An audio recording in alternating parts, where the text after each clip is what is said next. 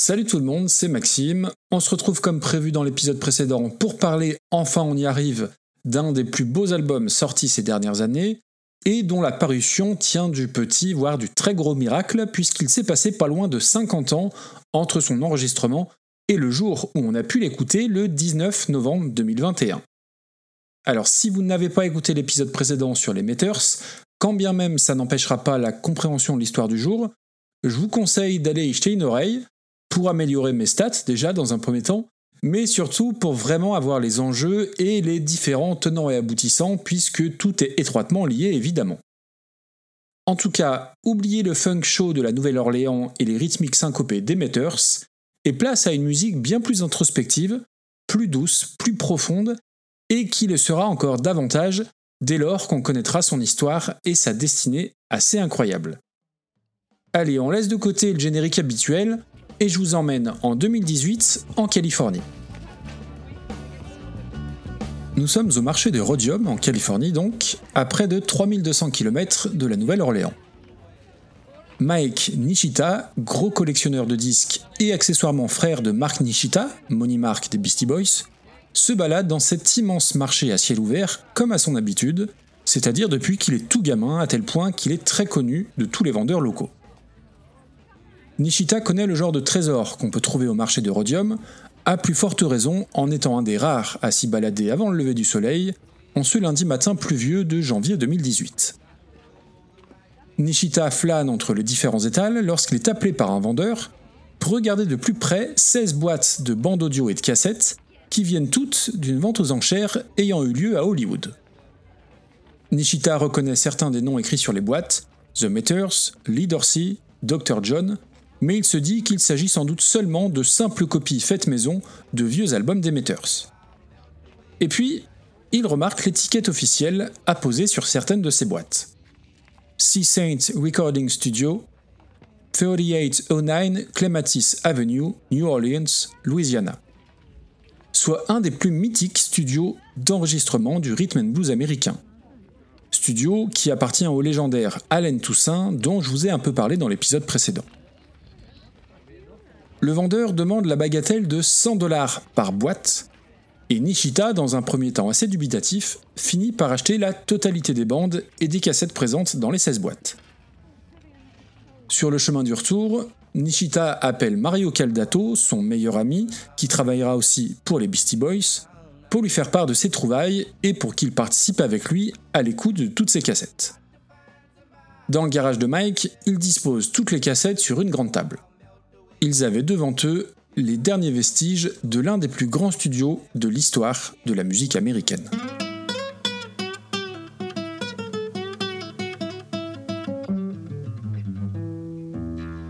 La plupart des bandes sont estampillées avec les noms d'Allen Toussaint, et plusieurs sont même datées et notées avec son écriture manuscrite. Une partie des cassettes vient des studios de Nashville ou de Los Angeles, il y a aussi une poignée de cassettes qui viennent du studio appartenant à Cosimo Matassa, un des pontes du rhythm and blues de la Nouvelle-Orléans. D'autres cassettes avec des chansons plus folk et plus rock semblent venir d'ailleurs, mais la majorité des bandes provient bien des studios Sea Saints ou du studio de Cosimo Matassa. Des bandes qui pour la plupart sont enregistrées entre 1968 et 1979. Lorsqu'il est devant tout ça, Mike Nishita n'en croit pas ses yeux il y avait 673 bobines au total, soit plus de 3000 heures de musique. Je regardais les différents noms en essayant de donner un sens à tout ça.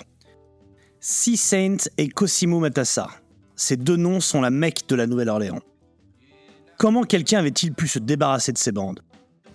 Nishita emprunte un vieux magnétophone à Mario Caldato pour tester certaines cassettes. Les archives de Sea Saint contenaient certains des plus grands noms de l'histoire de la Nouvelle-Orléans, Irma Thomas, Earl King ou Dr. John. Et sur des centaines de bobines, une, en particulier, s'est démarquée. Une petite boîte marquée du nom de Leo Nocentelli, le guitariste d'Emetters qui avait travaillé sur d'innombrables sessions pour Allen Toussaint et Cosimo Matassa. Rien d'autre ne ressemblait à ça parmi tout ce qu'on avait écouté. Un album acoustique du plus grand guitariste funk qui n'ait jamais vécu, et dont personne ou presque ne connaissait l'existence. Il n'y avait aucune espèce d'information sur la provenance de l'album, que ce soit sur l'origine de l'enregistrement ou sur les musiciens qui y avaient participé. Je suis entré en contact avec Nochantelli pour lui parler de ses bandes perdues. J'ai trouvé un numéro sur son site internet. J'ai appelé le numéro, je suis tombé sur sa femme. Lorsque je lui ai dit que des cassettes perdues avaient été découvertes à Los Angeles, elle a passé le téléphone à Léo, qui a été stupéfait quand je lui ai dit les titres des chansons écrits sur l'une des boîtes que j'avais achetées. C'est mon album country western. Ce que vous me dites est à peine croyable. C'est une partie de ma vie que je pensais avoir perdue pour toujours.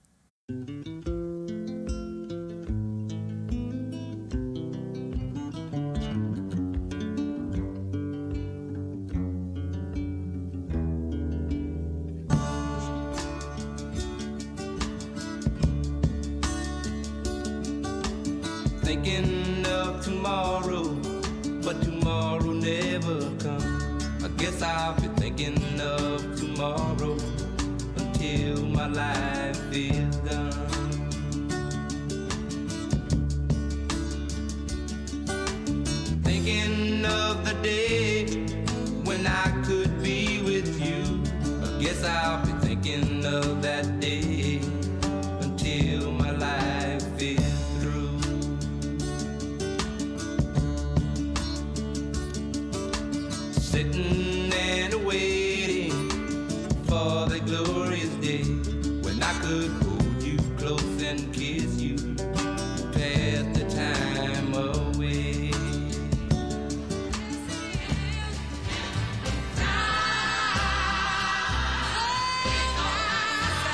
Retour au milieu des années 60 à la Nouvelle-Orléans.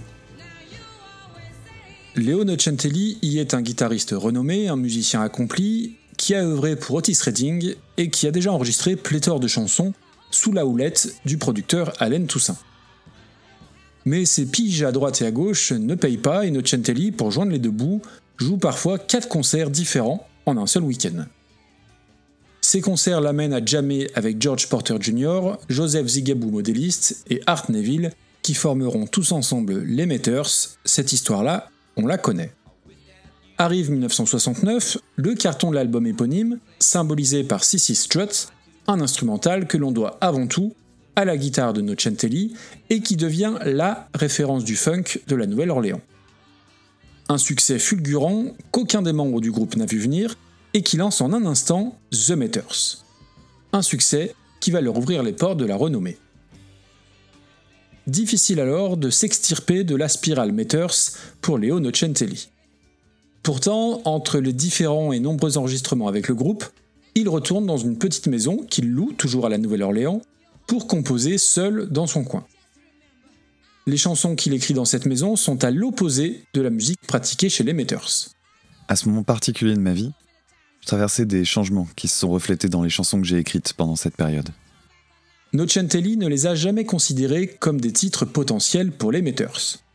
Surtout que le style de ses compositions allait à l'encontre de ce que demandait alors le public. Dans l'esprit et dans l'imaginaire de Nocentelli, le funk dur de son groupe et la musique plus douce qu'il écrivait dans cette petite maison se complètent parfaitement et lui apportent une sorte d'équilibre artistique, créatif et mental. La nuit, il joue avec les Meters dans des clubs en jouant des reprises fiévreuses de Knock on Wood ou Tighten Up, et durant la journée, Léo Nocentelli s'assied dans sa chambre, en jouant sur une guitare à cordes en nylon, en écoutant le guitariste classique espagnol Andrés Segovia. «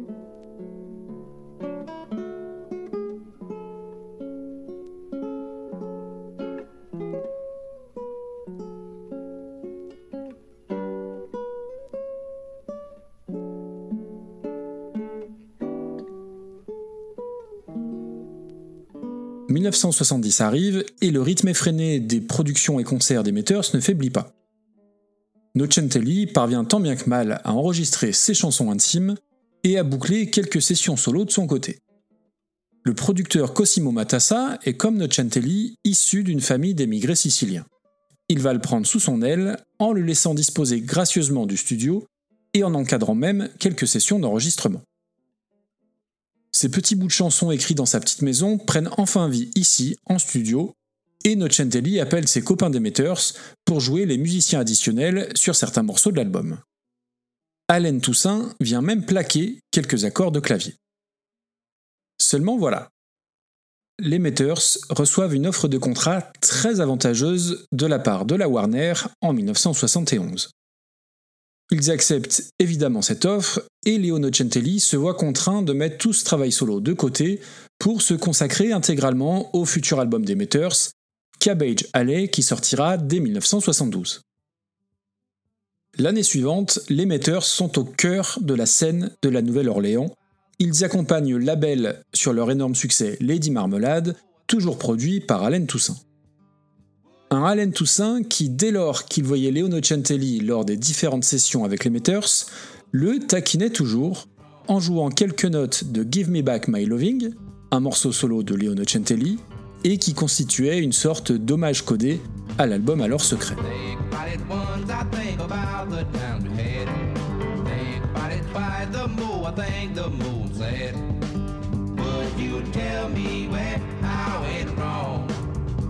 Your love grows cold.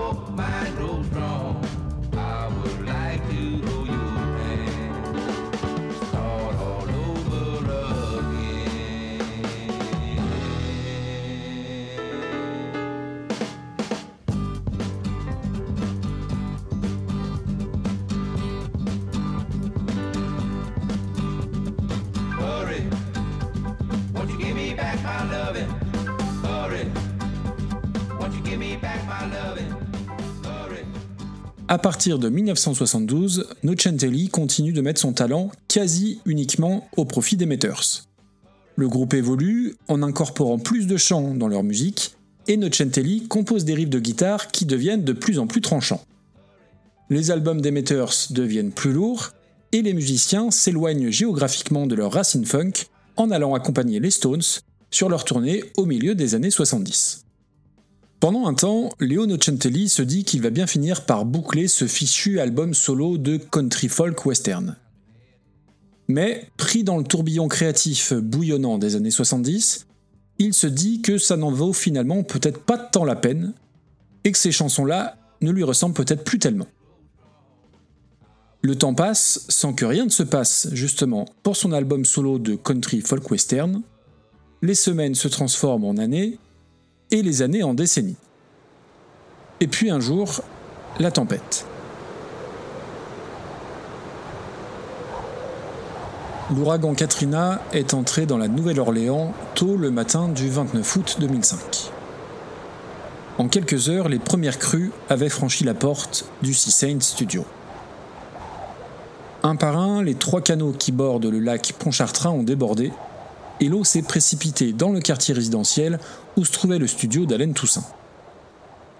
Même lorsque la tempête s'est calmée, le lac a continué à se déverser dans la ville.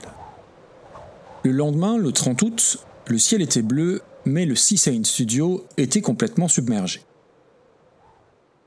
Quand les eaux se sont retirées, Bill Valenciano, un éditeur de musique et spéculateur qui avait racheté Seaside Studio à Alain Toussaint en 1995, envoie un des ingénieurs du studio pour évaluer les dommages et récupérer ceux qui pouvaient éventuellement être sauvés. Des millions de kilomètres de bandes se sont retrouvés dans l'eau, noyés et inexploitables. On estime que 75% des archives présentes dans ce studio ont été détruites par les inondations. Les bandes sèches restantes sont stockées dans une pièce au deuxième étage en attendant de savoir quoi en faire. Dans ces 25% restants se trouve la cassette de l'album Country Folk Western de Nocentelli, comme quoi je suis pas loin de la réalité quand je dis que c'est un petit miracle de pouvoir l'écouter aujourd'hui. Bill Valenciano récupère toutes les bandes sauvées et ira les entreposer en Californie, près de Ventura, une ville à une heure de Los Angeles. En 2017, une partie de ces bandes est déplacée par l'un des associés de Valenciano dans une deuxième installation de stockage à Hollywood. Ces bandes sont saisies, le vendeur de rhodium remportera l'unité aux enchères et quelques jours plus tard, Mike Nishita les achètera directement sur le stand du vendeur, comme on l'a vu précédemment.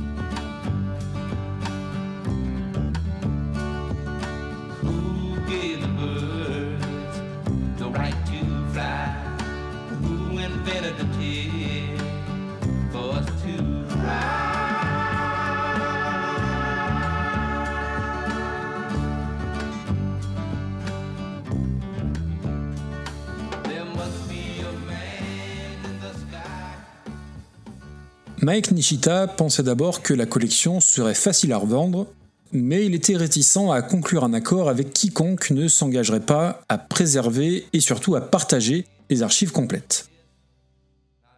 La perspective de vendre ou de publier les bandes s'est avérée particulièrement complexe. Chaque chanson de la collection représentait un puzzle avec des pièces appartenant à des entités bien distinctes. Un label pouvait posséder les droits d'enregistrement sonore, tandis qu'une personne détenait les droits d'édition et un tiers possédait la bande réelle sur laquelle la chanson a été enregistrée. Pour ce qui est de son album de country folk western, Leo Nocentelli a bien eu une copie sur cassette à l'époque, mais il l'a égaré depuis bien longtemps. Ce qui fait que la seule et unique copie restante, qui avait été stockée sur une étagère dans les studios Sea Saints d'Alain Toussaint, était maintenant en la seule possession de Mike Nishita. Quelque temps après leur première conversation téléphonique, Nocentelli envoyait ce message à Nishita. Écoute, je ne te connais pas et tu pourrais être un peu inquiet au sujet des bandes que tu viens d'acheter. Je vais te rassurer, je n'essaierai pas de te faire t'en séparer, et a priori, personne n'essaiera de le faire. J'ai cru comprendre, comme tout le monde je suppose, que ces enregistrements n'avaient pas survécu à l'inondation. Les choses n'arrivent pas sans raison, mec. Et cette découverte est dingue d'un point de vue spirituel. Je ne ferai jamais rien pour te séparer de l'intérêt que tu portes à ces bandes. Ce que j'aimerais, c'est avoir une discussion avec toi pour voir comment tout le monde pourrait en bénéficier financièrement. C'est génial d'apprendre que les bandes existent toujours. On doit être à peine trois personnes à savoir qu'elles existent. Je n'en ai parlé à personne, et tu as ma parole que je ne dirai rien à ce sujet jusqu'à ce qu'on se parle, ou qu'on voit, toi et moi, si quelque chose pourrait être réglé équitablement. Ne laisse pas ces bandes se retrouver n'importe où. Recontacte-moi, qu'on puisse en parler.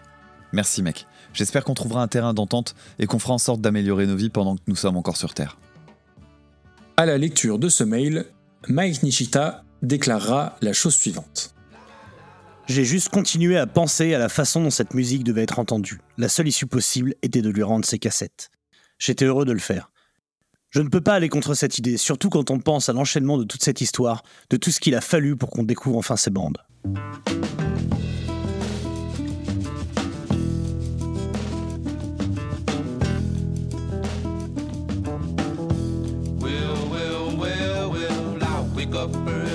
Morning, each and every day. Looking forward to Friday, that's when I get my pay. I walk to work every morning, cause I ain't got no car. Getting what I want is so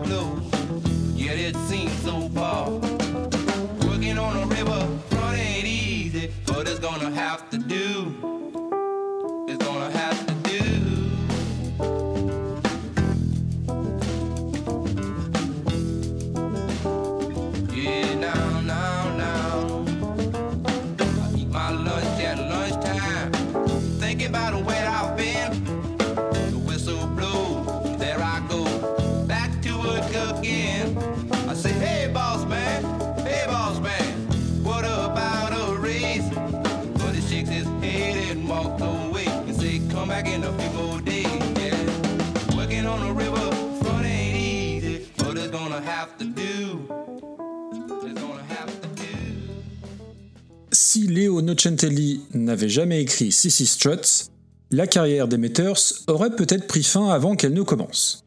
Et s'il n'y avait pas eu cette offre de la Warner en 71, Leo Nocentelli aurait peut-être terminé son disque solo. Au lieu de cela, il a dû se contenter d'être connu comme le plus grand guitariste funk qui ait jamais vécu. La renommée sans la fortune, on y revient. Grâce à l'accord trouvé entre Mike Nishita et Nocentelli, et grâce au label Light in the Attic, Another Side, l'album country folk western de Leo Nocentelli, sortira le 19 novembre 2021. Quasiment 50 ans après avoir été enregistré. Alors l'histoire est folle, mais pas seulement, puisqu'au-delà de ça, l'album est une véritable pépite. Je vous ai diffusé quelques extraits durant l'épisode, mais vraiment, prenez le temps d'aller écouter le disque, c'est à la fois saisissant et rafraîchissant. Alors évidemment, je pense que l'aura et la destinée de cet album contribuent à faire apprécier la musique de Nocentelli assez différemment. En tout cas, pour ma part, je ne l'entends plus du tout de la même façon depuis que j'ai découvert tout ça. Et le mérite en revient à la personne qui m'a fait découvrir ce disque en en parlant dans un de ses podcasts. Et cette personne, vous l'avez entendu tout au long de l'épisode, puisque c'est Mathieu, The Doom Dad, qui a prêté sa voix à Mike Nishita, le découvreur de la fameuse cassette. Là aussi, c'est un juste retour des choses, et je le remercierai jamais assez d'avoir parlé un jour de ce disque. Et en plus de sa voix qu'il a brillamment prêtée, je lui ai demandé de me dire deux mots sur sa découverte de cet album. Salut, c'est The Doom Dad et c'est avec plaisir que je parle de Léo Nochantelli. Alors, euh, comment j'ai découvert euh, cet album qui a été donc réédité il y a peu? L'année dernière, ou il y a deux ans, je crois maintenant. J'ai déjà découvert les Meters via le Stoner, en fait. C'est comme Funkadelic, euh, probablement via des t-shirts de Clutch ou de groupes comme ça, qui, qui ont cité leur, leur référence et leur passion pour le groove via ces groupes noirs américains qui font une espèce de funk un petit peu groove, assez groove, assez bayou. Euh, c'est donc moi l'album des Meters Fire on the Bayou qui est celui que, je sors le plus, qui est vraiment euh, un album qui, m'a passionné pendant longtemps, qui me passionne encore. Et donc quand j'ai vu passer cet album oublié avec... Euh, bah, qui a tout pour lui, c'est-à-dire qu'on est sur, sur le guitariste des Meters qui a travaillé très jeune avec Otis Redding, qui a, qui a travaillé avec les meilleurs, et qui, via cette pochette qui fait un peu prothèse son, où on le voit en train de jouer de la guitare devant, devant un peuple bigarré en noir et blanc comme ça, et, euh, et, ce son, après, une fois que j'ai pu l'écouter, qui est très. Euh, moi, je, retrouve le côté protestant, le côté parler euh, de la vie du peuple, la vie du peuple noir américain de, cette époque-là, on va dire de la fin des, années 50 et 60, après-guerre. c'est quelque chose qui m'a beaucoup touché. C'est un album que j'écoute souvent. Voilà, c'est vraiment. ça me fait le même effet que quand je vais écouter du Tones Van Zandt. J'écoute peu Bob Dylan, mais il y a cette idée de, de chanteurs populaires dans le sens qui parle du peuple. Voilà, c'est ça qui me touche. Et Lono Chantelli, je suis vraiment euh, content qu'un épisode euh, ait lieu dessus et j'ai vraiment hâte d'écouter euh, toutes les recherches que tu as faites et toutes les choses que tu as à dire sur cet album Another Side qui, qui est particulièrement cher à mon cœur. Et oui, le visuel d'Another Side est très réussi, je suis d'accord, je le mettrai sur les réseaux sociaux. Léo Nocentelli a aujourd'hui 75 ans et a donc sorti son premier album solo en 2021. Comme quoi il n'est jamais trop tard, et comme il le dit lui-même, rien n'arrive jamais par hasard. Et en tout cas, il n'est plus connu que comme simplement le guitariste des Meters. Merci beaucoup de m'avoir écouté. Un immense merci à Mathieu, donc je vous mettrai dans les notes le lien de sa chaîne et de son super podcast Children of the Sabbath, dont j'avais parlé dans Super Cover Battle. Et puisqu'on parle de Super Cover Battle, un grand merci à toi, Dame, non seulement pour avoir prêté ta voix, toi aussi, mais aussi pour le gros coup de main sur certaines traductions. L'histoire que je vous ai racontée aujourd'hui est en partie tirée du superbe livret qui accompagne le vinyle d'Another Side. J'essaierai là aussi de vous mettre quelques photos. J'espère en tout cas que ça vous aura plu, l'histoire, tout comme l'œuvre de Leono Centelli, N'hésitez pas à partager l'épisode autour de vous. Ces deux volumes m'ont pris pas mal de temps et voilà, bah, j'aimerais bien que l'épisode dépasse un peu le cadre des habitués et des fidèles auditeurs et auditrices. Donc j'ai besoin de vous, je compte sur vous. On va évidemment se quitter en musique avec la chanson qui clôt l'album de Nocentelli et ça tombe bien, bah, c'est une reprise. Une reprise très réussie de Your Song d'Elton John, entièrement acoustique et dont l'espièglerie et les bonnes ondes transpirent littéralement dès les premières notes. Je suis à peu près sûr que ça vous plaira. Bonne écoute et à très bientôt. Ciao ciao.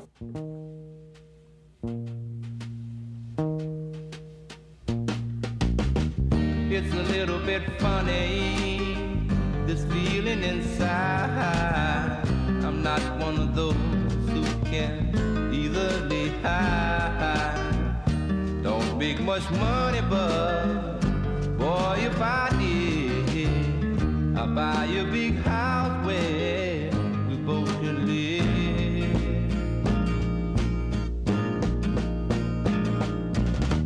If I was a sculptor, but then again, no, oh man who makes potions in the traveling shoes. I know it's not much, but it's the best I can do. My gift is my song and this one for you.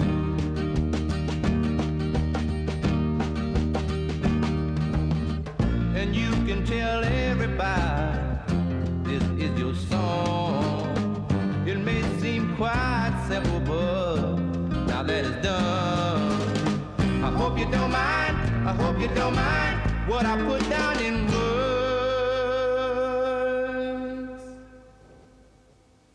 I.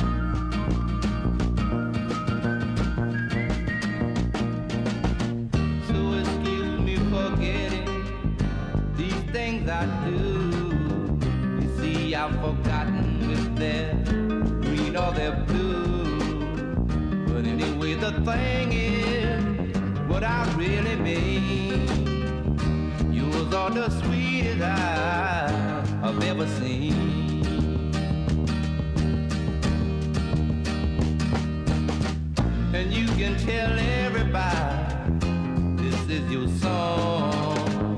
It may seem quite simple, but now that it's done, I hope you don't mind. I hope you don't mind what I put down in words.